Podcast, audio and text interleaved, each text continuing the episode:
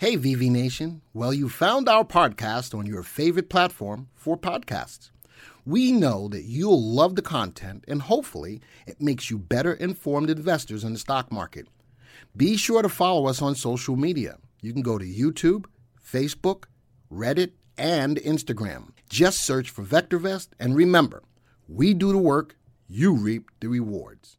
Hey, VV Nation, welcome to our YouTube channel. My name is Glenn Tompkins, Senior Instructor here at VectorVest, and love bringing these videos to your attention. This week, we're going to talk a lot more about market education, starting off with what moves markets globally. And folks, there's three things that move markets globally.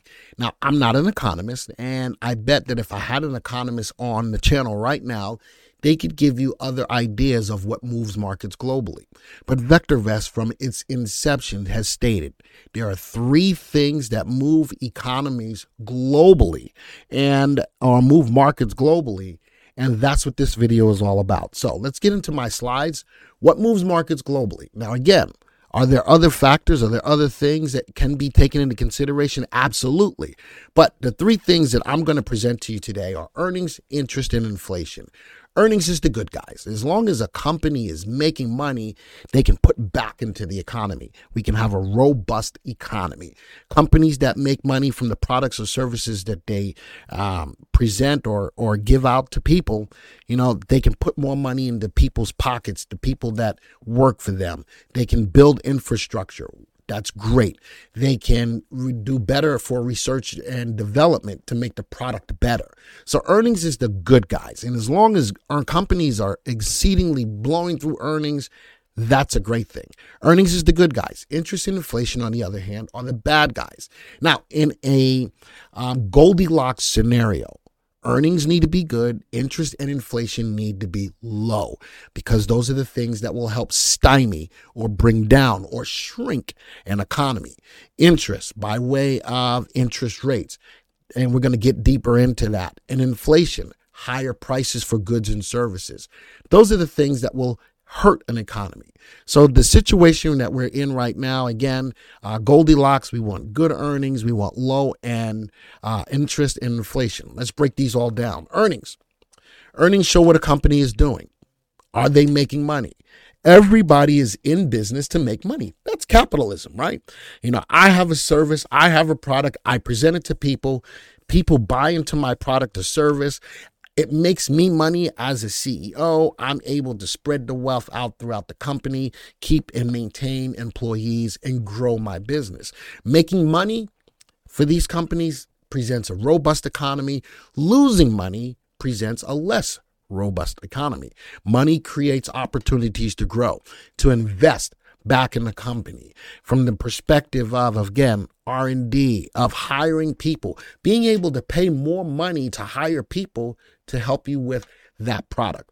Research and development uh, takes a lot of money, especially in drug companies. takes a lot of money to research and develop and come up with good products. Look at Apple. There's a lot of money in research and development to grow that company.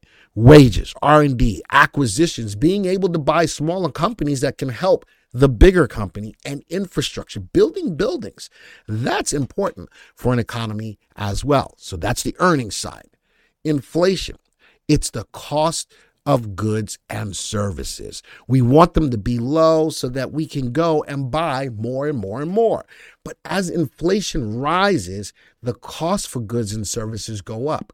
Now I'm going to be less uh, apt to want to go out and buy a service or a uh, uh, or or some kind of um, ser- a service or a device or a good what that does is now takes money out of the economy.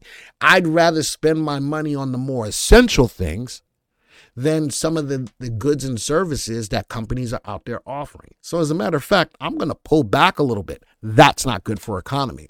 A robust economy has low inflation. High inflation hurts the economy. Low inflation helps the economy. Now, a lot of this makes sense. A lot of this makes sense. But to some of you, understanding what this all means shows how it affects how you invest in the market. The cost of living, the ability to put back into the economy, and high inflation is a major problem. And that's what we're going through right now. We're still at 40 year highs on inflation, even though it has peaked and pulled back. This is where the Fed plays a major role. Now, let's get into interest. So we know we have high inflation. It is pulled back. The, the news shows that it's getting better. It's almost a feel good story, but is it? We're still at very high highs for inflation.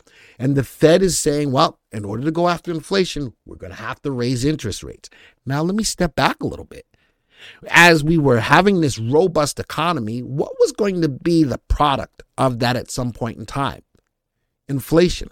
What did the Fed say at some point in time? Oh, this is transitory. Why? Because we were in a nice, robust economy and nobody wanted to slow it down. At some point in time, though, you're going to have to pay the piper, and that's what we're getting into right now. Interest is the cost of doing business. Companies and people borrow money. It's what we do. As a company, I don't may not always have all the free cash to just go do what I want to do. So I'm going to have to borrow that money at low interest rates, that's beautiful. I pay back at a lower interest rate.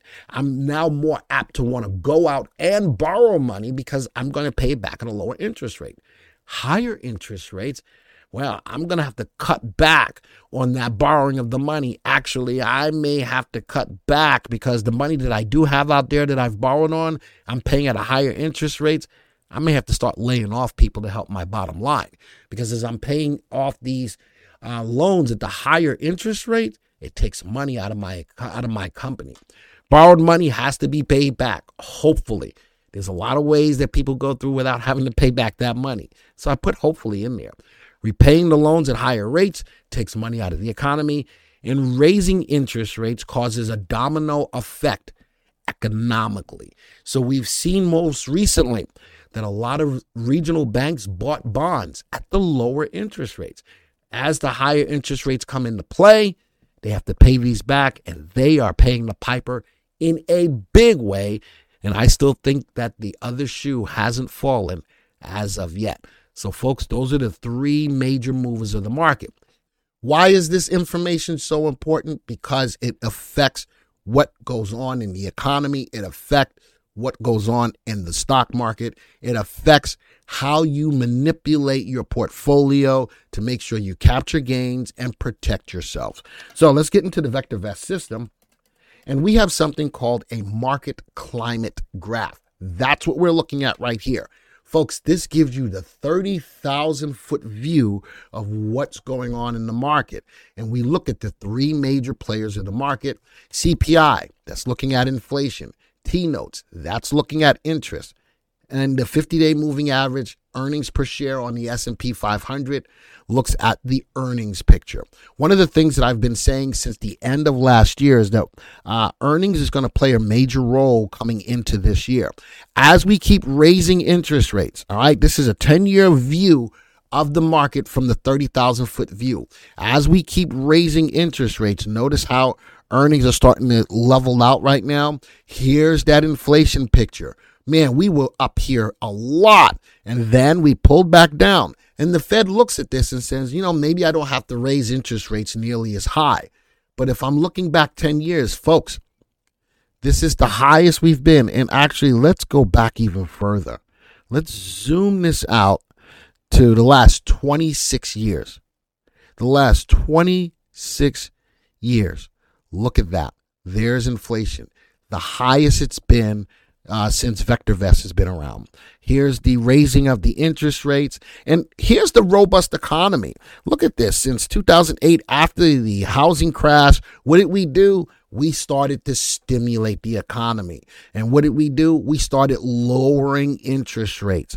That was to stimulate the economy. Did it work? Absolutely. Look at the run on the market. Look at the run on the market as a robust economy. And at some point in time, folks, you got to start to say, hey, interest rates are starting to rise. Oh, that's okay it's it's you know it's transitory it's okay it's okay it's okay and we lowered and we lowered and we lowered and then boom Look at inflation. And then the market's still running, but look at inflation. And now what's going on, um, and that's the market running from the earnings perspective of the S&P 500. We started raising the interest rates, started raising the interest rates to go after uh, the um, inflation. Now, is it working? Yes, it is pulling back. There's no ifs, ands, or buts about it. But is it working to the detriment of what the Fed is doing? The Fed is raising the interest rates.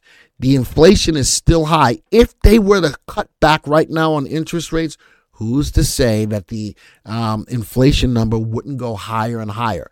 This is the tightrope that the Fed is walking right now. And he's is he going to succumb to political pressure by saying, dude, you've raised the rates too fast, too fast, and too high.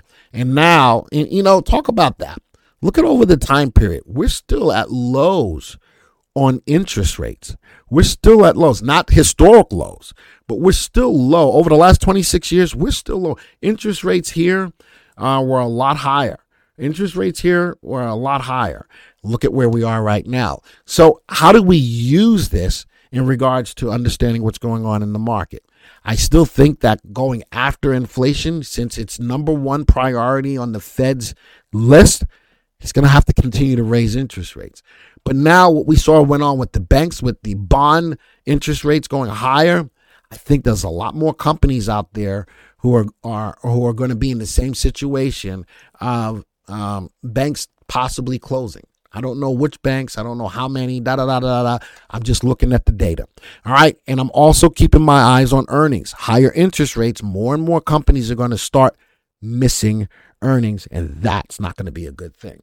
So, folks, this was really just touching upon the three major movers of the market, how it affects you, and how to take a better understanding of what's going on, what's still to happen so that you can stay prepared. If you like this video, hit the like button. If you're not a subscriber to the VectorVest uh, YouTube channel, don't forget to hit the subscribe button, hit the bell icon. We try very hard to bring the best content in the market to your fingertips. Folks, this video is over. And until the next time, see ya.